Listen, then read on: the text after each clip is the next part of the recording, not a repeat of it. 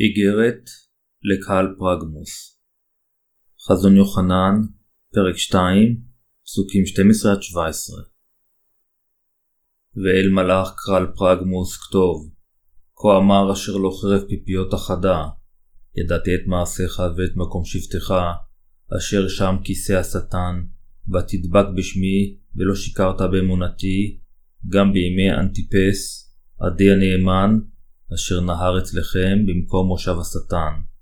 אך מעט יש לי עליך, כי שם ממך אנשים דבקי בתורת בלעם, אשר הורה את בלק לתת מכשול לפני בני ישראל, לאכול מזבחי אלילים ולזנות. כן נמצאו גם בך אנשים דבקים בתורת הנקלסיים אשר שנאתי.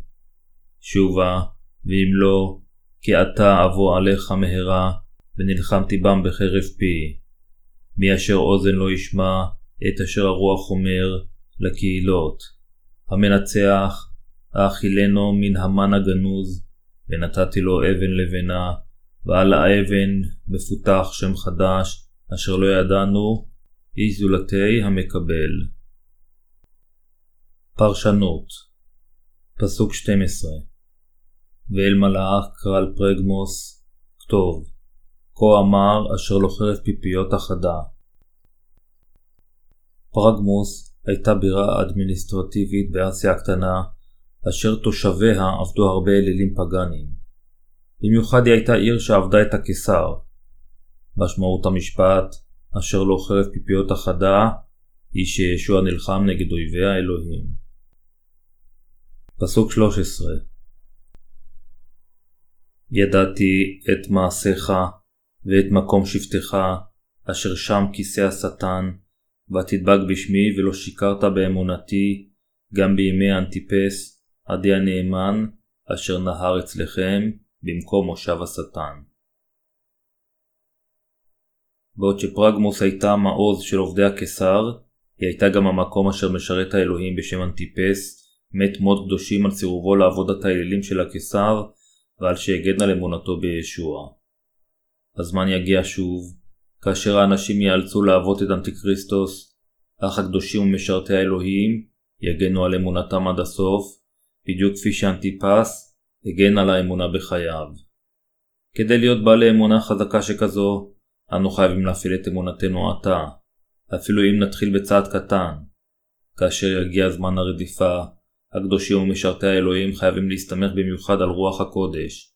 הם חייבים לפתוח באלוהים ולאמת ברצון את מות הקדושים שלהם בתקווה, כך שהם יוכלו לתת תהילה לאלוהים ולקבל את השמיים והארץ החדשים ממנו. פסוק 14 אך מעט יש לי עליך, כי שם עמך אנשים דבקי בתורת בלעם, אשר הורה את בלק לתת מכשול לפני בני ישראל, לאכול מזבחי אלילים ולזנות. אלוהים גער בכנסיית פרגמוס, כיוון שאחדים מחבריה הלכו בדרך בלעם.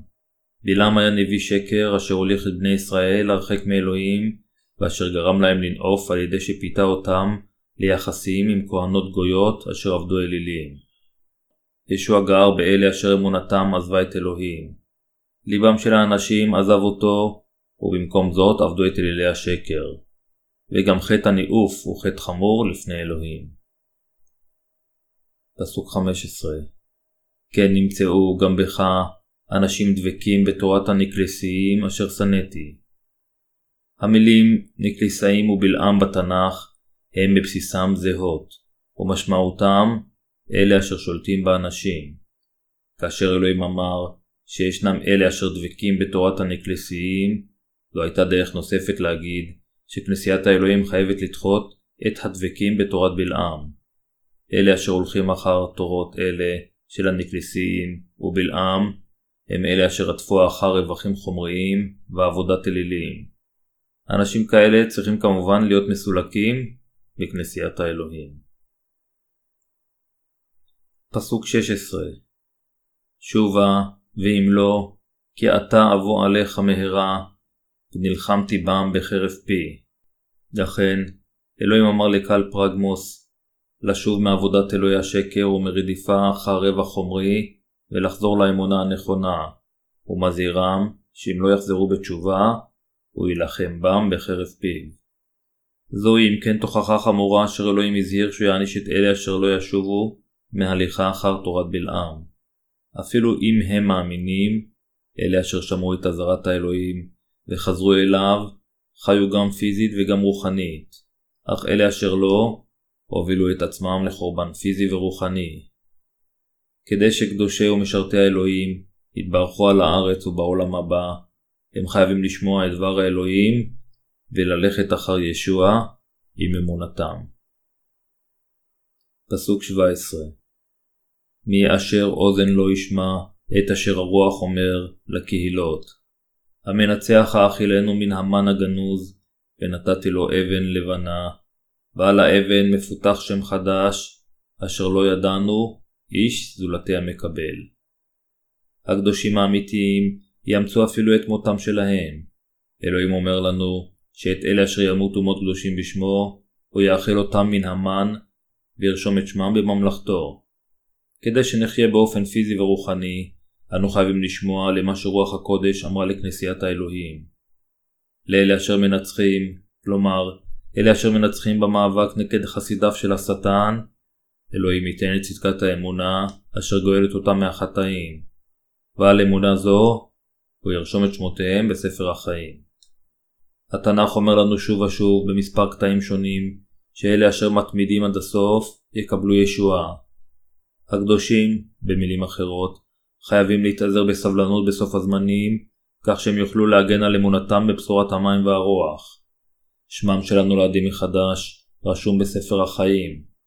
לכן המאמינים חייבים להיכנס למלכות האלוהים על ידי שלא ירדפו אחר רווח חומרי וגשמי, אלא על ידי שיתגברו עליהם עם אמונה עד ליום שבו הם יעמדו לפני אלוהים.